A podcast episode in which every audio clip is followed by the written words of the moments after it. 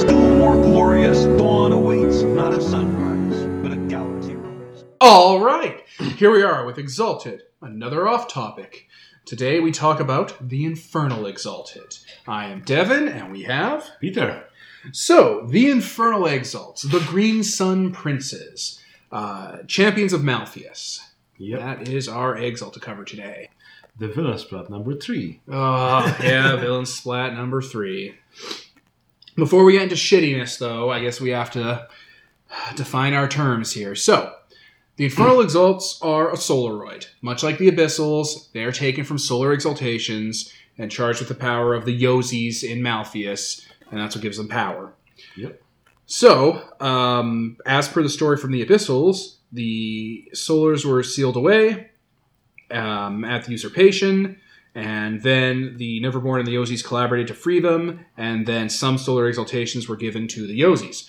The Yozis then invested them with their infernal power. And now you have Solars that also gain a lot of the, all of their power from the Yozis. Specifically, the five um, plotting Yozis that set this up, the quote unquote reclamation Yozis, who we'll be covering today. And they're the only ones we'll really touch on because they're the ones that really matter right now. Because if we go back, we'll cover the rest of them later. So they were Adorjan, the Silent Wind, with the most unfortunate fucking name they could have given this Yozi. The Silent Wind? Well, it's, it used to be Adorjan, the, the River of Torments. Yeah, it used to be something else, but they called it the Fart Yozi. like, come on! The silent but deadly fart. She is literally silent but de- deadly. Yep. It's like she's a wind that blows through Malfeas. So she blows Malfeas, kills every single thing the wind touches, and she's driven off by noise, which is why everyone's loud in Malfeas. Yep.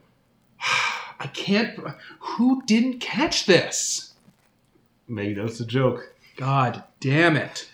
Anyway, the next one is Cecelyne, the Endless Desert. Uh, she's a big, giant desert that border that is inside Malfeas and also outside of it, and borders it from everything else. Yep. Um, and she's kind of the religious Yozi. Yep. Like Adorjan is um, just a murderer. So yeah, and it's um, fast. Uh, but yeah, she's kind of the religious Yozi. She Yeah. she her her kind of purview is laws and lawmaking and desolation. She's all about destroying institutions of man, institutions of emotion and religion and stuff, and making them perverse. Yeah, so she's the endless desert. I guess she did actually touch the infinity, but she's not telling anyone what she found there. I guess.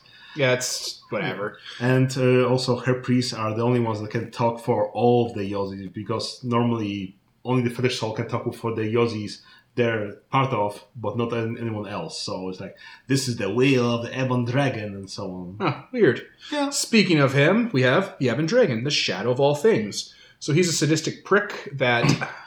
See, we're, we're right into the same problem we ran into with Abyssals. We can talk about the interesting things about these characters, but we'd also have to talk about the canon first and second edition incarnations of them, which were garbage. it's the same problem as Abyssals and the Death Lords. So the Ebon Dragon is um, his purview is uh, uh, taboos, like not not things like I don't know stuff like ooh marrying your cousin or ooh uh, uh, you know supping power from nonsense or being villainous. That's not his thing. His thing is things that are antithetical to the standard norm on like a big scale. So, for example, when the Yo- when the Titans came into being and uh, the the Ebon Dragon was the shadow that was or the shadow that is whatever his name was before he was the of Ebon Dragon, Dragon, I think. the shadow of the dragon.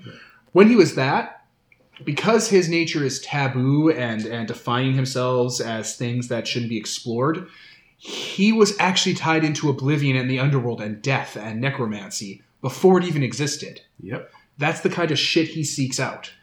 Oh yeah, he's basically the antithesis of all virtues. He's the opposite. Although yeah, that's correct. Yeah. But it's not. It's so bad because Yeah. basically, um, the Ebon Dragon was was like, I needed something to define me. So the Unconquered Sun was made, and it's like everything the Unconquered Sun is, I am not. Yeah. Which means that he's like the opposite of the Unconquered Sun, has none of the virtues he has, which Yeah. sounds really dumb hmm. because it means that he's a coward and he's flint skinned and he doesn't know how what compassion is and Yeah.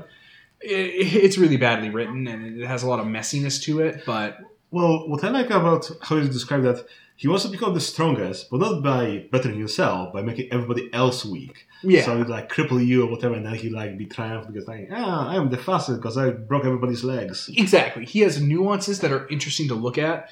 It's just because of how Second Edition was written and because of how fans of the game are, it's turned into a meme where he's like a cackling Saturday morning villain voiced by Tim Curry. Yep. Where he's just going around like he like people people even fucking say because he's such a betrayer that he would even betray himself and his own plans just to be able to betray himself and fail because he's that sexually addicted to betraying people. Uh, that would be like uh, a bit of Thanatos in the Infinity Gauntlet saga. I was reading about that. Basically, he undermined himself, whatever, because I don't know, he didn't believe in himself. Yeah. But that's the Ebon Dragon. He has baggage. They all have baggage. Then you got Malfeas.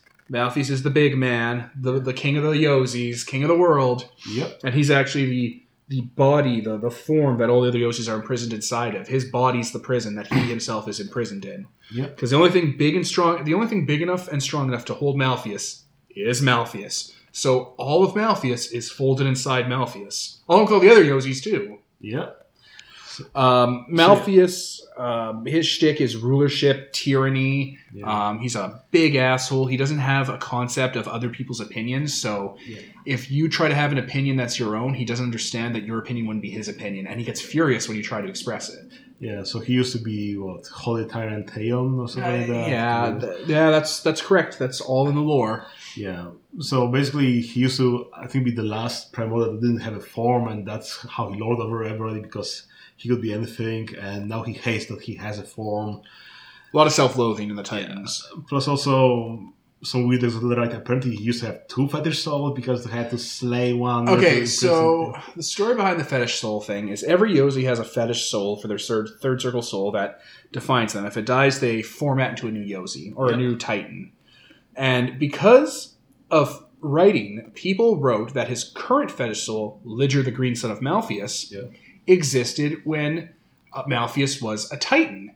And Ligier was Ligier, because Ligier was the sun they patterned the Unconquered Sun off of Yep. if you want to reference back to our Luna episode and why Luna is superfluous because there's so many other things that are just the opposite of the sun. Yep. You have Ligier the Green Sun of Malfeas, which the sun's a copy of, and they have the Ebon Dragon, who helped make the Unconquered Sun and defined him as the opposite. Yep. So these are two things that are the different opposites of the And sun. Five Darkness and Luna and Yeah. everything else. And, and then the other moons inside of Malfeas and all that shit. yeah. So Malfeas and Ligier are fairly important to the lore. Um, but yeah, that's that's kind of their thing. Yeah, they, so- they, they were instrumental in the sun. Yeah, so because of that, they had to exist in this form back when the creation was created. But then also they mentioned that, oh, the fetish soul of the king of the Yozis was slain to make Malfeas. Therefore, Malfeas had to have some other fetish soul that was slain and doesn't exist anymore. Yeah, because well, basically, and this is some of the devs for Exalted have talked about this. Like not like the lead devs, like I think Shepard's mentioned this, but basically how it worked in in the freelancer pump and dump days of White Wolf, where they just pump out books for whatever, is someone would come in with a shaky understanding of the lore. They would just add in their own crazy bullshit, and then if nobody caught it in time, it would become canon. So Malfeas having two fetish souls was a little bit of grammatical inconsistency, you know, a clerical error that other people saw and then ran with and made canon. So Malfeas could possibly generate a new fetish soul. Well, it's more like that someone written that, oh, Malfeas' soul was killed, and we still have Ligier, therefore he had to have two souls. Exactly. Okay. It's like, okay, no, his soul probably didn't die in the war. Then that that passage is probably wrong. Can we just no? We can't. We have to fucking laser in on this written on the page thing. Read it as written, really raw. Yeah. And the last one is she who lives in her name, the principle of hierarchy. Her whole her whole shtick is also kind of laws, but more like physics and how reality works, and she hates free will. And she has two things going for her that really make creation the, the setting of Exalted suck. The first is she is was originally a thousand spheres orbiting a hundred spheres with uh, quantum fire inside of it. And then at the end of the war, because it was logical, because she's a robot Vulcan, she was like, You have beaten us in the war. We are all surrendering. I'm going to help you, Exalted, run creation. And the Exalted were like, No, that's bullshit. We're going to throw you in prison. And she's like, What? And flipped out and cracked three of her spheres, called the Three Spheres Cataclysm, which erased 90% of all concepts that exist in creation. So there was like, you know, seven different types of gravity and a billion years of history and 80,000 different races and exalt types and incarna. And they're all wiped away by Cecelyne and the Three Spheres Cataclysm. It's fucking stupid. Don't don't listen to it, guys. Well, as a concept, it's interesting that because of this, you cannot have any definitive history of anything before the end of the Primordial. Which yeah, but just time can be really long, and that could also do it. We don't know what happened in Africa before we left. We're still figuring that out today, and that wasn't that long ago. No, but if you have like the maidens that know everything that happens in Fate, you the have a son, blah blah blah. Eh, So who cares if they know? You're not going to talk to them. What, what are they going to do? What are you going to do in a game? Like in a game with a GM and five, four other players, you're going to be like, and now I sit down with the unconquered sun, and you, the GM, have to tell me every single thing that's ever happened in history from the dawn of time all the way up to this day. Go. That's not going to happen. it's not important. And even if it was, even if something as ludicrous as that happened, then you play Exalted again. And he's like, I'm going to use this lore that you said in the last game. It's like that lore I said in the last game. Different game, different creation. That none of that's valid. And he's like, oh, don't metagame, yo. Don't metagame. like for I, I don't recall what the rationalization for the three spheres cataclysm was, but it is. I think Mm-hmm. Because everything else has been a fact, but this is the part where I'm going to say his opinion. I think it's fucking stupid. That's one half of what she who lives in her name brings to the table as far as dumb goes. The other half is her name. her name is she who lives in her name, which most people truncate to Swiln, S W I L N. But she who lives in her name eats up so much fucking word count. like, writing out she who lives in her name made book writing for the Yozis in first and second edition a nightmare because her name is fucking six let- words long. Yeah. Actually, when I was reading the, the first time I was like getting into it, I was thinking, oh, usually she's like listed with all the, the ones that like, oh, Cecily, she who lives in there. I was thinking that that was a subtitle of Cecily. Yeah, Cecily's subtitle was she who lives in her name. Nope. You know, Cecily who lives in Cecily, the desert Cecily, and everybody lives in the desert. That that makes made sense to me it the first time. Yeah, right? I, I- think I thought the same thing too, by the Yeah. way. I was like, who's she who lives in her name? Is that Oramus? I don't know. Is that who Malfeas is? She who lives in her name? Because Malfeas lives inside of Malfeas? I didn't know any better. But uh, if you were to assign a personality she lives in her name, most people would use Shodan or GLaDOS. Yeah. She's a little bit like that. So we ragged on these guys a bit and vaguely defined them. But these are the five Yozis out of all the other Yozis in Malfeas, and there's like 30 or 40 of them Yep. who are like, fuck this shit, and this is second edition. We need to break out of Malfeas. so they got their Green Sun Princes, they got their evil solars. And then, because we have to talk about this, because we're talking about Exalted and we're talking about the additions, Yep. we get to Lilin. Okay, so before we get into Lilin, because fuck everything, Exalted has freelancers. Yep. And the freelancers often do not communicate with each other. And because White Wolf was pumping and dumping as many books as possible and not putting them through quality control, anything goes if the editor didn't catch it. So there were two teams for the Infernals book when it was coming out Good Team and Rapist Team.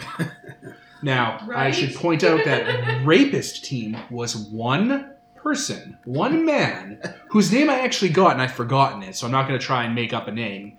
But it was actually one person who was an illustrator for Exalted. And he's like, oh, do the first two chapters of Infernals. And he, I basically uh, took out a tub of lube and said, you got it. So that brings us to Lilin. And this is something that shows up in the first two chapters of Infernal. And this is something that's going to piss people off. So, the Scarlet Empress had a daughter named Lilin. And Lilin snuck her way into the Imperial Manse to follow the Scarlet Empress. And saw shit she wasn't supposed to see. So she sold Lilin to the Ebon Dragon and the Yozis in exchange for secrets. Because eventually you'll find out that the Scarlet Empress in second edition is the bride of the Ebon Dragon. Blah, blah, blah. Who cares? Actually, we'll probably come back to it. with- Spoilers. We'll, we'll come back to this probably Yeah. at the end after we're done talking about Infernals. After we can fucking talk about Infernals. Yep. This is the most shame. This is one of the most shameful things in Exalted lore history. People have written articles about it, and like it, it destroyed a lot of the fan base stuff, and like it really fucked with Exalted when this got printed, and people saw what they just paid money for. Mm-hmm.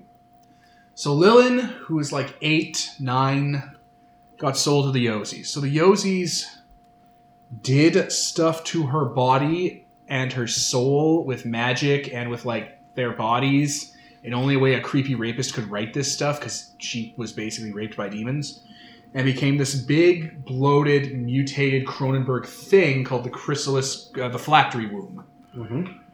where that's where all the exaltations are stored they're stored inside this giant woman who's been bloated up like in the movie slither and she's again a kid.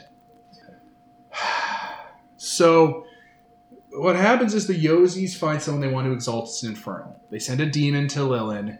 The demon does stuff to Lilin, and then it comes out, and then it goes into Lilin, and then leaves Lilin a couple times, and now it has an infernal shard inside of it and a tether.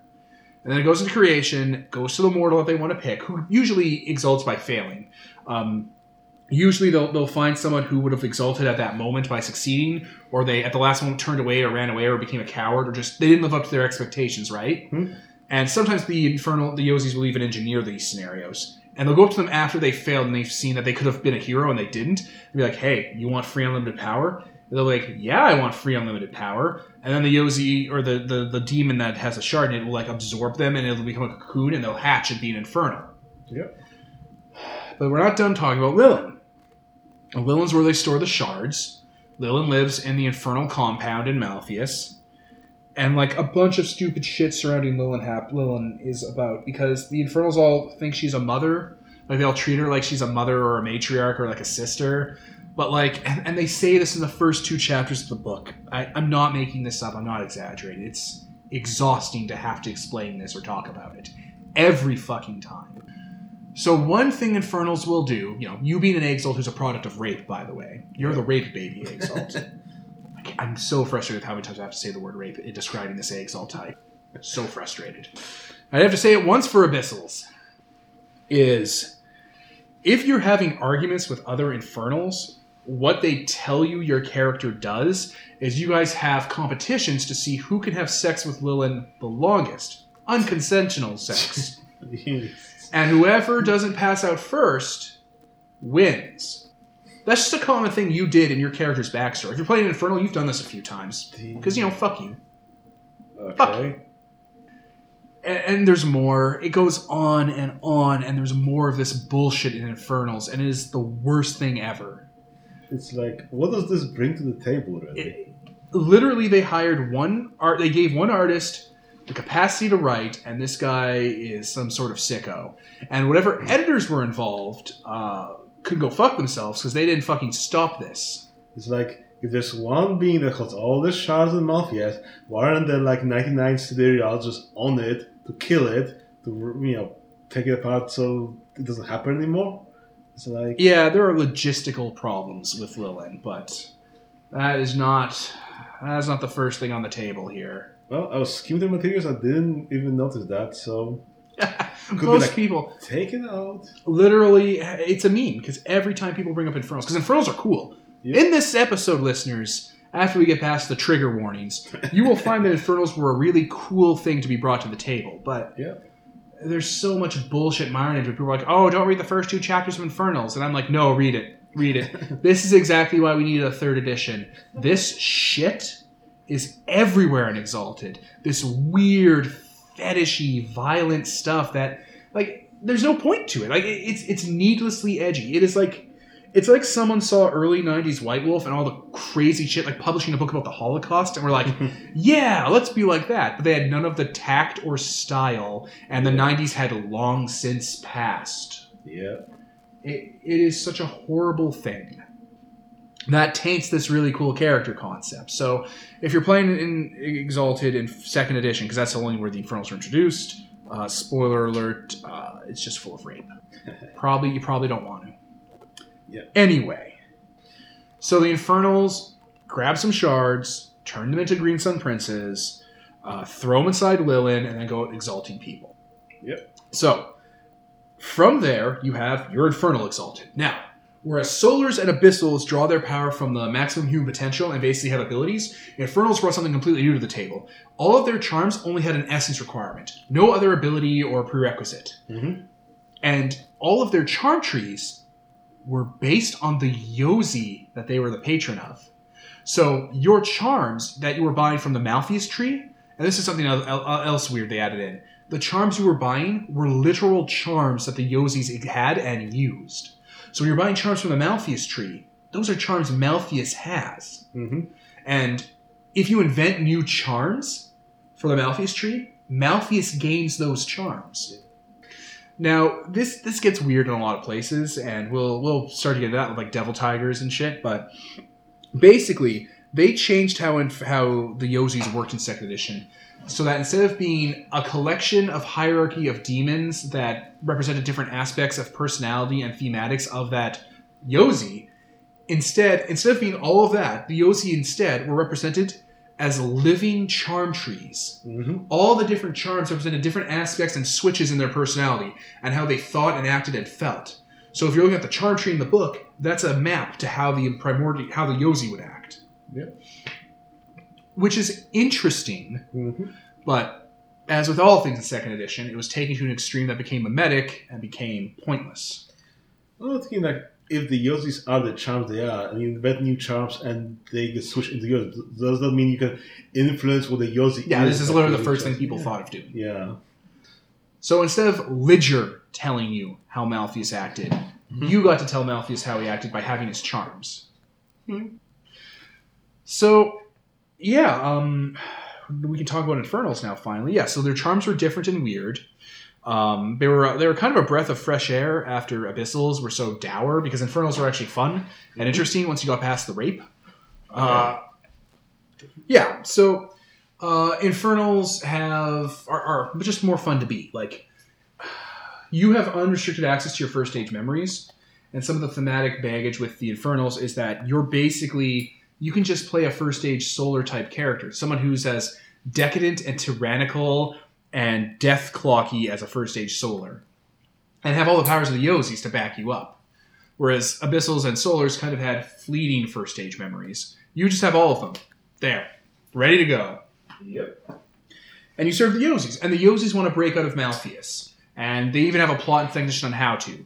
And this, of course, just like in first edition with the Neverborn and the Abyssals and the Death Knights, or the Death Lords, turned Infernals from an interesting, cool new character concept into the villain splat, who worked for the new supervillains, whose plans to leave Malfeas truncate trump every single plan you would have for your game and every single single plot point. How could you focus on three river nations at war and the, the trials and tribulations and the romance inside when in two years the Maliozis were going to get free and destroy the world? and you could be like, oh, well, you don't have to make a canon. It's like, well, fuck you. Don't write it then. if you're going to tell us, oh, you don't have to use it, then don't put it in there. Especially when we just went through an edition where we didn't want that. And Exalted came just after people were sick of the metaplot stuff from World of Darkness and Vampire. Fucking back off. this came to its apex in a book they released called The Return of the Scarlet Empress, which was an end of the world book detailing how the Yozis will get free, how the Ebon Dragon will betray them and be the only one to get out, how he destroys the world and betrays the Scarlet Empress, how he, how he kills the Unconquered Sun in a cutscene, and all 100 serials with a minus X, where X is your party members that are sidereals, and how everything falls apart uh, in a cutscene. In a cutscene. Yeah. It is. Lilin is just a ter- Lilin is an offensively bad thing written in Exalted. Return of the Scarlet Empress actively destroys agency and the whole point of it being a role playing game. It strips away your ability to have impact and choices because what what point is there in making your own creation where everything happens as you want it and like you know you, you make all these big strides and change the world as only Gilgamesh era heroes can what's the point of advertising the game like that when at the end of the day the devs are just going to write up their own cutscene for how the world's going to end anyway and that's how you have to play it and if you don't play it then you know there's always this thing in the back of the head it's like oh you you did homebrew. You, you invented your own story instead of going by what the books say. That that's fine. You know, you struck out on your own. You know, you colored outside the lines. It's like, why not just produce good player aids that make the world more engaging and more more of like a like a like an adventure to explore. You know, like a treasure to unlock instead of putting us on rails every single fucking edition. Mm-hmm. It was a culmination of fatigue. Like Return of the Scarlet Empress, much like Star Trek Nemesis and Enterprise, killed the franchise. Like once Return of the Scarlet Empress came out, people stopped caring at all. And and only books there were some books released after, and I don't remember exactly where they lined up, but there were probably four really good books released around that time that just changed everything and were positive changes. And one of them was Masters of Jade. It had nothing to do with world domination, end of the world plots, or anything. Masters of Jade was a book about economics and how mercantilism works. And it's like a really in depth primer on how the economics of slavery and the economics of spice trade and the economics of uh, Drugs. of war and drugs work. You know, the opium wars. Like it's a primer into all these very real things that you know. It didn't give you a secret plot line about the Ebon Dragon having a third wife or some stupid shit. It it told yeah you can drink it. It told you how to better show something in your world that would be interesting and was universal for any direction or any game you were playing. Any game would have benefited from Masters of Jade explaining to you how uh, how a guild like the guild would run, and what and what would you know break branch off from that. You know, it, it added, and the other books were the the two Autochthonian books, which even now, if if for as much as I despise second edition and how terrible the mechanics are, you could play second edition alchemicals in Autochthonia, and not only are the rules super balanced, super well put together, but the setting is so rich, evocative, and well done. And this was Holden that did this. Like Holden, I think Mork were the guys that did the Autochthonia books and Shards of the Exalted Dream and Masters of Jade. Like this was their chops showing off here uh, before third edition took over and other things took hold. But you could play second edition alchemicals right now, and it would be a fun game that is comprehensive and logical and doesn't go off the deep end. And the settings themselves are, are very robust. But Return of the Scarlet Empress, that was the end of creation. It was done. People didn't have stories. And the fourth book to showcase this was Shards of the Exalted Dream, a PDF only book that was released that gave you alternate realities to creation. One being Battlestar Galactica, one being um, like a Gonzo Dune thing, kind of like Jodorowsky's uh, Incal, uh, called um, Heaven's Reach. One which was a kung fu action movie called uh, Burn Legend, where Lunars were like dojo owners and Infernals were evil dojo, evil dojo people, and the Solars were the returning kung fu godfathers of a soul. you know, ready to beat the shit out of stuff like a fighting game. It was basically Street Fighter mixed with 80s slash 70s martial arts movies. Um, and what was the other setting they had? A modern setting with motorcycles and guns, which was cool. Yep. Yeah, they turned alchemicals into the Guyver. Cool. Yep. Yeah, good. But no one went back to creation. That was it. We were done. Yep. Um, so that like we have to cover the Return of the Scarlet Empress and all that shit to to understand the the climate when Infernals came out because Infernals are getting a page one rewrite for third edition. So before we talk about what probably what we can we can kind of predict are the core themes, we need to talk about what comes before. So these sound like tangents, listener, I know, but this is just what it was like when Infernals came out. And Infernals came out when Exalta was in a bit of a slump. And they mhm. revitalized everything. Like them coming out changed the game. They were a new Exalt type. Yep. They were the only new Exalt type in second edition. You know, people are like, I don't know if I like a new Exalt type. That's crazy. And it's like, fuck off. You even had these people in first edition when they were releasing alchemicals or they're talking about um, Abyssals. They're like, I don't know. That kind of breaks the dynamic of Solars. It's like, shut the fuck up. Enjoy the ride. Enjoy fucking the ride. people. It's the same people that talk about how they're adding liminals and Getimians and exigents, not in my creation. It's like, Okay. asshole. The lore and the setting for Exalted in third edition are written with the preconceived, with with the baked-in idea that these Exalt types not only exist, but they've been there forever. So, hey, whatever you want to do, man, this is how creation works now. You don't live here; they live here. Uh, Um, so Infernals like really revitalized a bunch of shit. Uh, You know, we just talked about this in an off topic that came out uh, not too long ago, actually. Uh, the fan made Exalt uh, Yeah. off topic because it talks about the homebrew and Infernals reinvigorated the homebrew scene when they came in because they showed you different ways of building charms. hmm But uh, Infernals get powerful fast, have a wide variety of abstract and all encompassing charms, like Excellencies and Exalted. So the Solar Excellency, right? Yep. You take it for one of your 26 abilities, you know, melee, and you get to add dice to your melee. The Malfean Excellency, you get to add all of your dice. Or, sorry, you get to add dice to any action you take that falls under Malfeas's thematic purview. It was very soft and very um, Broad. broad. Like like you you could do fuzzy logic with the excellency. Mhm. That was crazy. That was a game changer. No one had done that before. That was cool. Um, the Malfean charms and, and the, the the charms for the five reclamation Yozis were all over the place. Like Malfeas had endurance and war and craft and presence. Like he had all these different things wrapped into him. Cecelyne's uh, had stuff called mind hand manipulation, or she lives in her name. Name had stuff like called mind hand manipulation, where you use telekinesis as a weapon.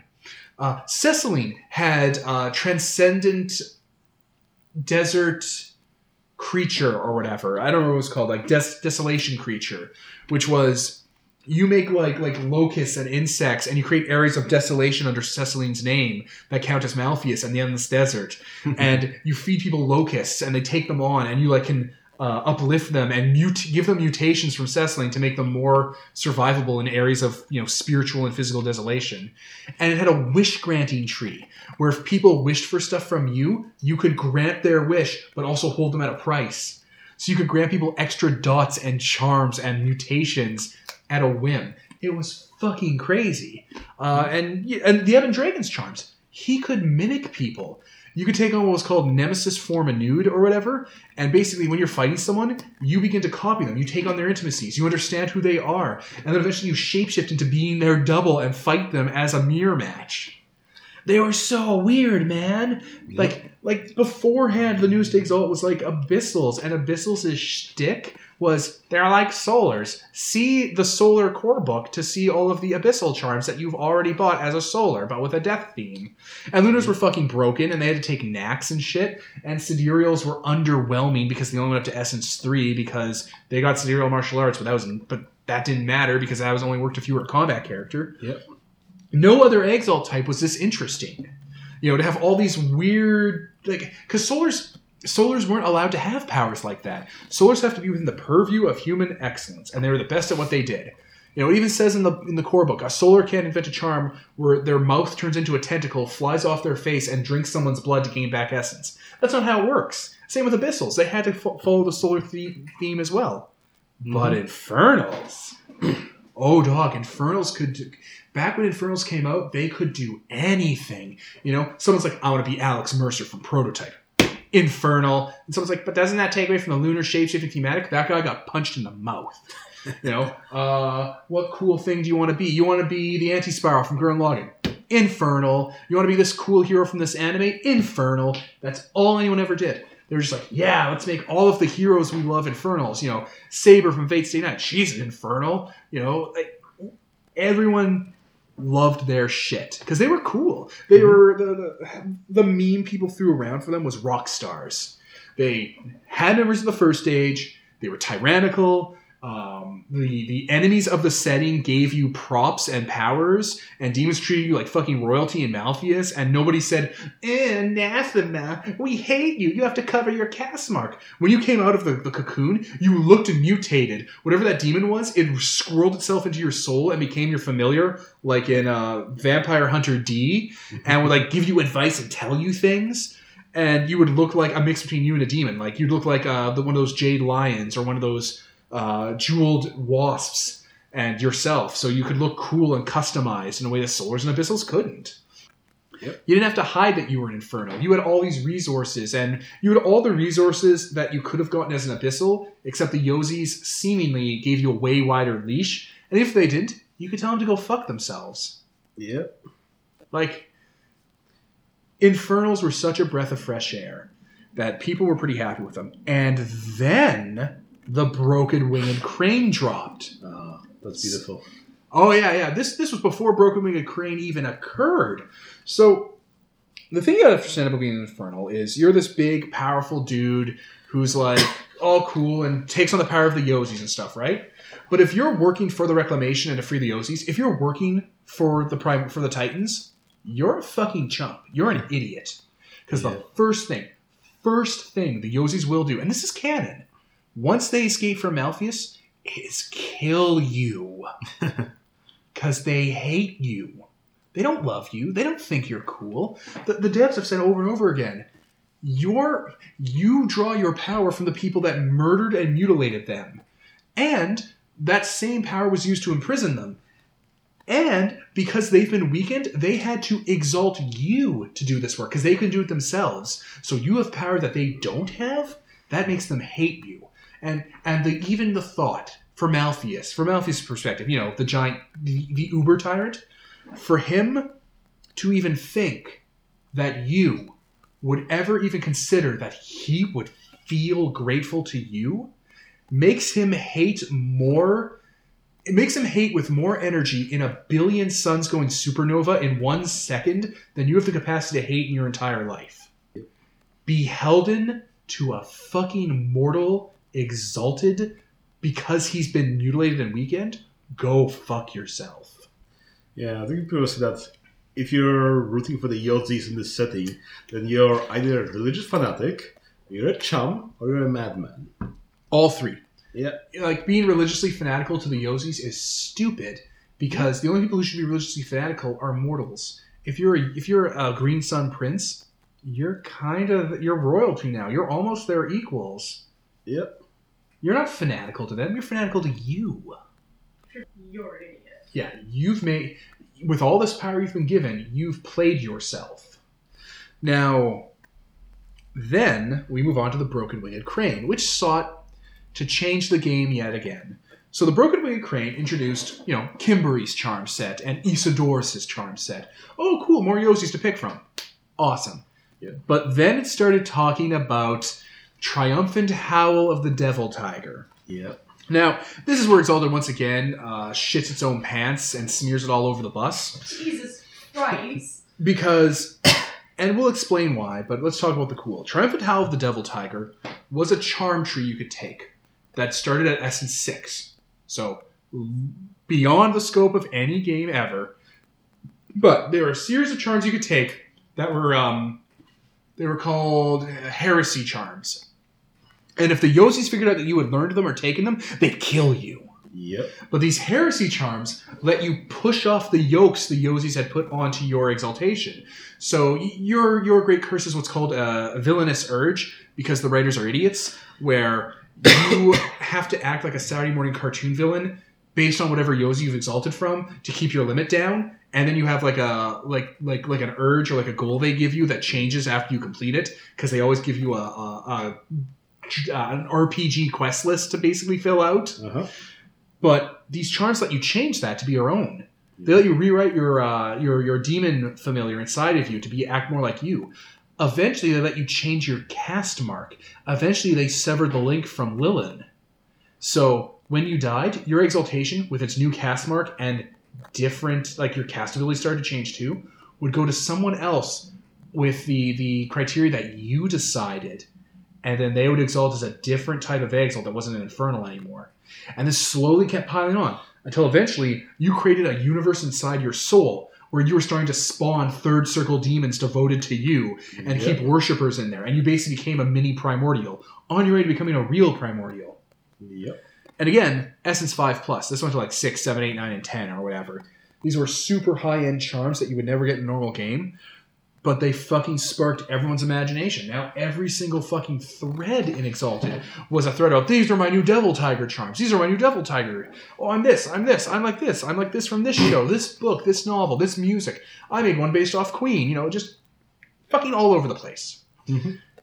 And as we said in the home in the in the homebrew exalt um, Episode. episode, this set off this kind of homebrew justification thing where people felt like it was encouraged to homebrew because these charms told you that you had to start making your own charms for yourself. So people were like being encouraged by the game line to homebrew all this new content. So it was pretty cool. You know, people loved that. And it was a cool thing. You know, if you didn't like the Titans, you could just up and replace them and become your own world destroying boss battle. And some of these charms culminated in what was called Shintai charms, where you become an avatar of different Yozi. Like, the one for Malfeas is you detonate in a nuclear explosion and become a 900 tall story cosmic giant with a beating nuclear sun heart and glowing destruction eyes and a crown made of molten brass. But because the universe, um, because your ego is so big that it's crushed under its own weight, you explode into that guy for one second, and then you condense down to a man-sized version of you with all that energy being covered in like solidified brass that's cracking and melting and resealing with that crown and those hate eyes and that beating heart. And you run around as like a nine foot tall brass giant kicking the shit out of people with like a nuclear explosion as your interior organs. Yeah. Which is awesome. Yeah. You know, the Adorjan uh, form is you make a copy of yourself because Adorjan is also about the speed force from the Flash. So you move so fast, you make copies of you, and they fight for you as drones. you know, it was all over the place. It was pretty cool shit, and that's like that's a cool thing. And we have to talk why it sucks because they were Essence Five plus charms. So the coolest, they devoted page count, they devoted material to the coolest thing ever, and it was something that would never show up in a game of Exalted. No game's going to Essence 5 Plus. And if they are, then they're just starting Essence 5 Plus, so what's the point? You're already Essence 5 Plus. Who cares about your machinations or your plans? What, what's going to challenge you? You're going to go off into a cave? Is that what you're going to do? The game's going to start, and you're going to go off into a cave and learn uh, learn heresy charms? Is that your plan? Mm. Well, that seems to be the thing. like that was that was basically what everyone had with these heresy charms and these triumphant howl of the devil tiger stuff. It's like this is going to be so cool. But really it was only cool to write up before the game started and then you never used them. So all the work was kind of pointless. It was more like a thought exercise for the mechanically aptitude of people. Yeah. like you know unless essence 5 games are just falling out of the sky. But you know they, they had their epic level handbook they released where they gave you dreams of the first age where you had a lot of essence 6 plus charms for all the different splats. And it's like cool whatever. It really takes the wind out of your sails because it's like who cares?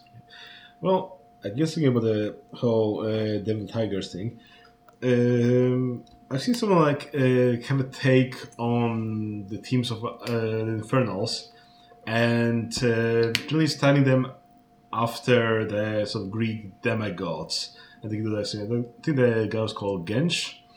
So um, basically, like what do the Primals want? They want to escape the prison. So they take the little exiles and they make them little get demigods with the plan that eventually they'll sprout into primordials. Why don't you? No, but why don't you make them into primordials immediately? Because you don't want to have someone your equal immediately. Because if that thing grows into something you don't like, you can still kill it uh, before it blooms into something as powerful as you. So it starts small, then you can look at it, see how it progresses. If you like it, then you let it bloom into something like yourself and possibly help you escape. Or if you don't like it, you slay it while it's still in its infancy and take another charm, and so on and so on.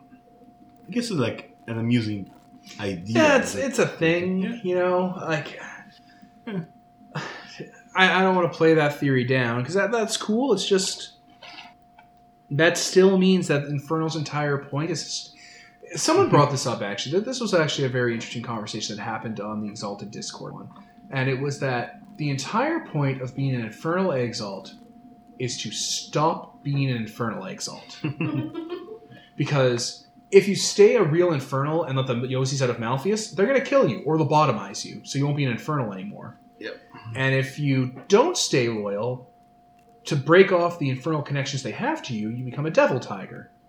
Yep. So it, it, was a weird thing because because they made the Yozis so antagonistic to to everyone. The Yozis are in are- you you cannot have the Yozis as interesting characters in your game with the way Second Edition did them. In First Edition, in Games of Divinity, the Yozis were cool because the first rule about the Yozis in first edition is they can never get out of prison. They're yesterday's news. And then Games of Divinity goes on and on, and all these pages tell you about how cool and, and interesting and like so alien and different from us, so large and you know cosmos spanning. These giant like last of their kind things that you could never fully comprehend that you could talk to like people. And the stinger to that is, and you in a previous life who was a caveman kicked the shit out of them. They're they're trash. They're the losers. Yeah, that makes them super cool to interact with. You don't have to be afraid of them. You can go to them for advice or learn stuff, or you can bargain with them because they want things. They don't want to get free. They just want stuff. They they they want comfort, or, or they want something that, or they want an old vendetta settled, or something. Yep. They were more interesting before then, and, and uh, it's all but confirmed they're gonna pull us back to that in third edition. Thank fucking Christ. but yeah, you know, what about Infernals? They're solar level sorcerers. There's a thing. They don't get all the necromancy, I guess. Um, you know, playing an Infernal is basically blazing your own trail um, in a way different from how Solars do it. You know, Infernals have their own infrastructure. Are, are they better than Solars? I couldn't tell you. I don't know what the balance is. Uh, Infernals were so specifically balanced in second edition because the guy writing the Infernal Charm set, I think it was uh, Neff or another guy who has an NE name, they were balanced in such a way that they actually worked with the broken state of second edition's mechanics. Like they were very tight mechanically. And then the errata came out, and the errata fixed a bunch of huge issues with the system. But Infernals were written so specifically that it breaks Infernals.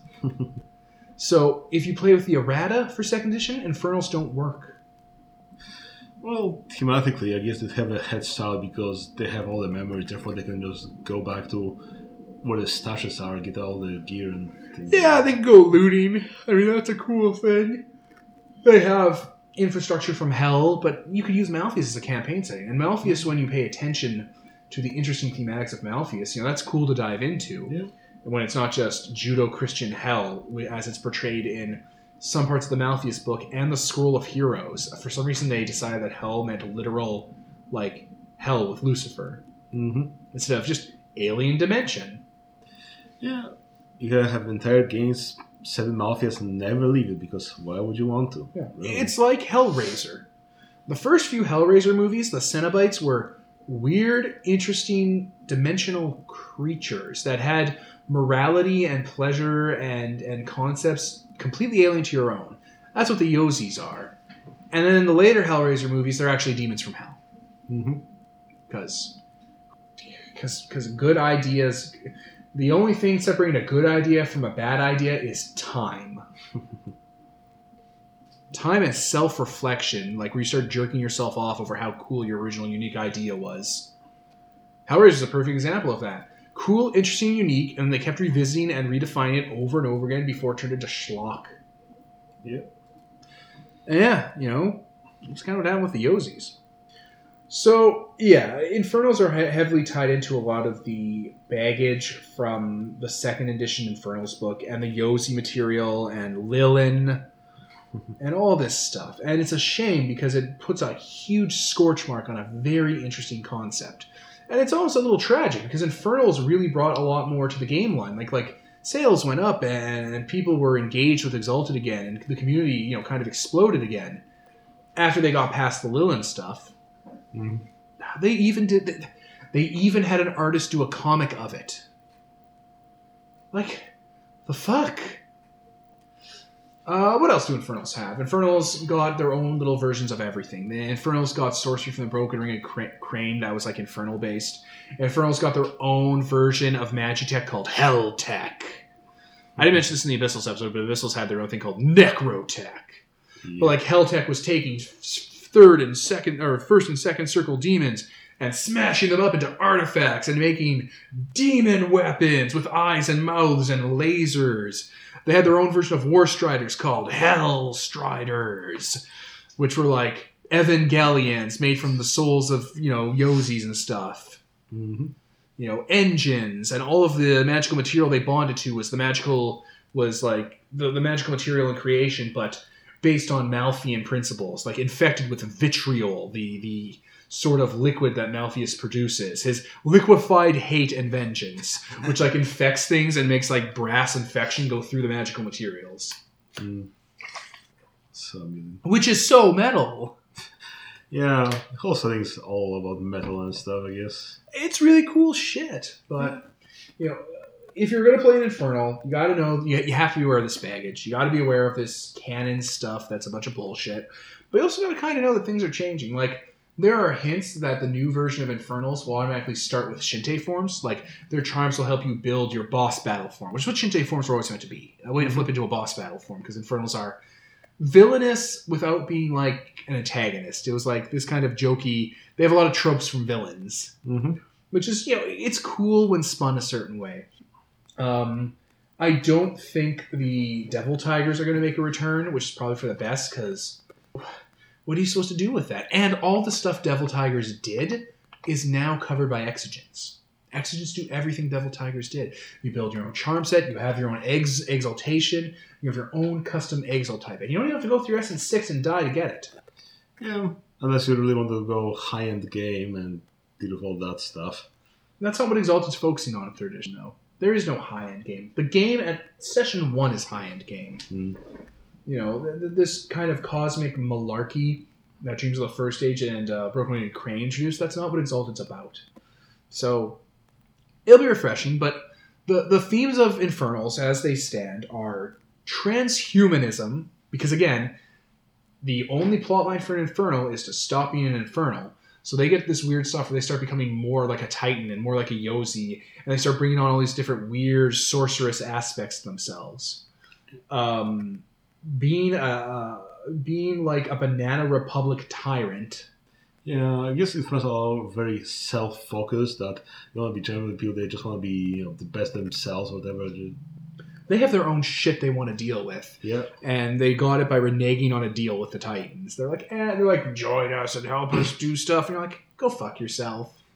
Well, speaking of the deals, like I guess we should reiterate what we said about the abyssals. There is no little Jesus in uh, Exalted.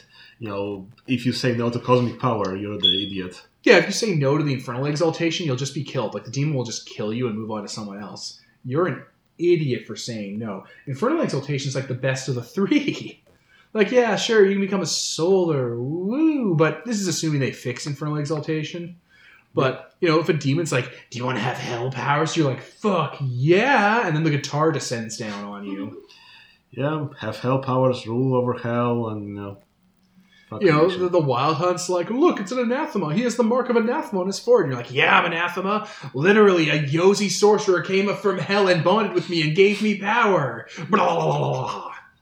Because all the, their marks are like uh sorrow like The Infernal Classic ones aren't. They actually look dumb. But yeah I found a version of the marks that I like that look like the solar marks that I just use in games. sense.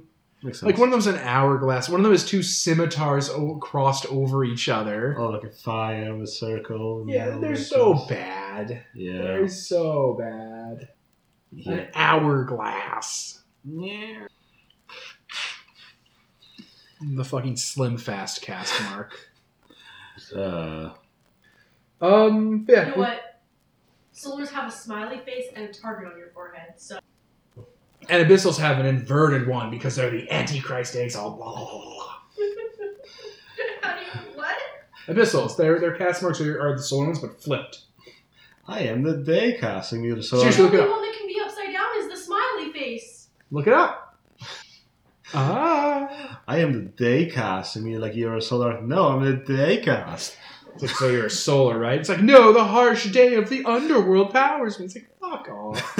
Oh, yeah, okay, the cast. So Uh, okay, so we've got Malfeas, which is the Slayer cast. the Dawn. So the Dawn cast is the Slayer cast, You got Cecelyne, which is the Malefactor cast. which is the Zenith. I'm not sure. Yeah, it's a Zenith priest. Okay.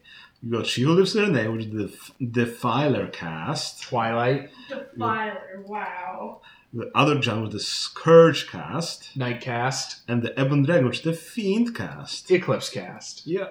Yeah, Ebon Dragon's not the Nightcast. He's the deal maker. Ooh, deals are being made, Peter. Yeah. Deals. Yeah, I don't, I don't mind what they think. It's like, oh, we can subvert the, The deals only- and lift them up. The and- only reason the Ebon Dragon was made the Eclipse cast, like the Dealmaker class, instead of the Night cast, was because they didn't have a Yozi that would fit bureaucracy better. Eh, With the cartoonish two dimensional way they portray the Yozis in second edition, that is the reason. That has to be. Um, yeah, I don't think there's anything else to say about Infernals that I, I've got off the top of my head. No more anecdotes. Uh, well, if you want anecdotes, you can uh, bring those two analogies of the Yozis, uh, the whole picnic analogy and the Einstein analogy. Remember those? Ah, Picnics and the Ants. How did that go? Well, yeah. Okay. You're at a picnic, right? And you're a Yozi. Or you're you're a Titan. You're at a picnic. And all of a sudden, some ants try to get into your picnic, so you start crushing them. And then like fifty thousand fucking ants start swarming you, picking you up and like throwing you in pits and stuff and biting at you and chewing at you. And the ants in this case represent like the solar exalts and stuff. So you're like, all right, fuck these ants. So you go find some spiders and you train the spiders to fight the ants. So you're gonna go and try to have your picnic again after you crawl out of this ant-filled hole. But you've also trained killer spiders to go fight the ants. And at the end of the day, do you think you're gonna have a picnic with the with the? Do you think you're gonna have a picnic with the spiders after the spiders kill the ants? No, you just gonna kill the spiders. Yeah, you're gonna fucking raid those spiders. Yeah. That is the stakes with the Titans. You are the ants, and they've just set spiders on you. Neither one of you guys are making it out of that one alive. Yeah. And Einstein. Hmm? The whole what's the Yozi if you're thinking about oh Einstein. Oh, I remember the Einstein thing. So you're you're minded like Einstein. You think you know in terms of the world. You're so smart that nobody else in the world could ever come close to thinking like you. You're so deep and thoughtful and so forth. And then someone comes up to you with a gun and kills you. And you know, are you are they smarter than you? No, they have a gun and you Yeah, I, don't. I remember that story. Yeah. Yeah, because people were like, um, because people were all like, you know, if mankind killed the Yozis, then mankind must be their equals. It's like, what? No, that's not how it works at all. Yeah, it's exactly that story. You have Einstein or Tesla or any of those significant, unique-minded individuals, and a dude walks up with a knife and guts them on the street for their wallet money. Um, the guy with the knife wasn't e- there wasn't their mental equal. Yeah. He just had a knife. Yeah. These are how the Yozis consider this shit, and this is kind of how it is too. Yeah. You know, they, you, you you can't understand killing the Yos, killing the Titans and turning them into the Yozis and the Neverborn does not grant you an intrinsic knowledge of how they work and how their minds work. All you succeeded in doing was overthrowing them, not comprehending their true form. Yep. And yeah, I guess the last thing like that you mentioned that uh, the Yozis hate you specifically and so forth with all their power and whatever. Yeah, the Yozis hate you. Yeah. Each and every one of you, personally. Yeah. So yeah, these these are all cautionary tales against trying to be a loyalist infernal. You're an idiot if you do that. Unless you have rewritten the Yozis to the point where they're no longer recognizable as Titans, and like I don't know, they're Princess Celestia from My Little Pony. They will To the moon. to the moon. They will never, ever, ever be your friends. Yeah. The third edition kind of ruined that. The second edition kind of ruined that too, because in first edition it was much more interesting to interact with the souls of the Yozis. Mm-hmm. Like, don't interact with the Ebon Dragon. Interact with Erembour. Don't interact with uh, She Who Lives in Her Name. Talk to Octavian the Living Tower. These are people with personalities who are approachable. And second edition fucked that up by making the top, like the whole concept of the Titans be the thing you interact with. And it's like, that's stupid. Don't do that. And hopefully third edition brings it back to talking with the actual souls again. You know, I don't care about Malfeas. Ligier's an interesting figure, though. Mm-hmm. Well, yeah. Although thinking about like uh, the whole Infernals, like why did the Titans really deal with the? They're like, oh, these guys killed us last time. Hmm, how about we give them our infinite power? And what could possibly go wrong? The Titans are desperate. Yeah. Like in third edition, it's hinted that they made the Infernal Exalted as a way to scream at the world, "We're still here," even if in third edition they can never ever escape Malfeas. it's not them planning to escape. It's not a rational act. It's them being like, we're gonna take this power that you've shown us, and we're gonna leave our mark on the world. So you guys can't ever forget that we were here first, and we still exist, even if you've brought us low. That's fine. That's cool. That's interesting. Yeah. It puts more ag- it, it- just like with Abyssals, it puts agency back in the hands of the player and back in the hands of the Exalt, and it makes the Titans some sort of cool, interesting aspect of your exaltation that you could explore and even get resources from. You can work with the Yozis, you know, not for being free from Malfeas, but for whatever they could want, and in return, you know, get like a like, like a dialogue and a rapport going. Or even like you know, if you're set out just to leave the mark of the Yozi in the world, that could be good enough. Like go, you know, conquer Yeah, but, but through that something. lens, you can go back and work with the Yeah. Yozis on stuff. Like Malfeas might have people he wants killed and shit. Yeah. Like individual little people, and you're like, yeah, I'll do that, but you gotta do something for me in return, and Malfeas will. Yeah, there's probably a lot you could do with such thing like oh, you've got the whole cigarette, the player of the games. There's probably a lot of things you could do with that thing. A lot of debts to settle. So yeah, Yeah, exactly. So, you know, being champions of hell and actually like being able to interact and work with and assist the residents of hell and like, you know, be a part of their lives, that's interesting. yep, I think that's it though. Yep. Seems like it. I don't think there's anything else we could do. we could talk about the Yozis. Yeah, Um, probably talking about Malfeas the setting. Nah, yeah, that's- some other time. That's a totally. Yeah. Each Yozi himself could be his own episode. But Infernals brought a lot to the game. Not all of it was good, but all of it made waves. And Infernals really shook up how people thought of Exalted for better or for worse. It, it made a lasting impact that are still that's still being talked about and felt today. Infernals was. Infernals may had brought Exalted into the conversation again, and it kept the conversation going for years afterwards. It was a necessary infusion of new material into the setting, and I'm sure everyone would wish that it was done handled better. But even as it was, a positive change for the game. Yep. So I think that's it for Infernal Exalted. Yep. So I am Devin, And Peter. and this is sponsored by Nobody. Signing off. Our future depends powerfully on how well we understand this cosmos, which we float like a mote of dust in the morning sky.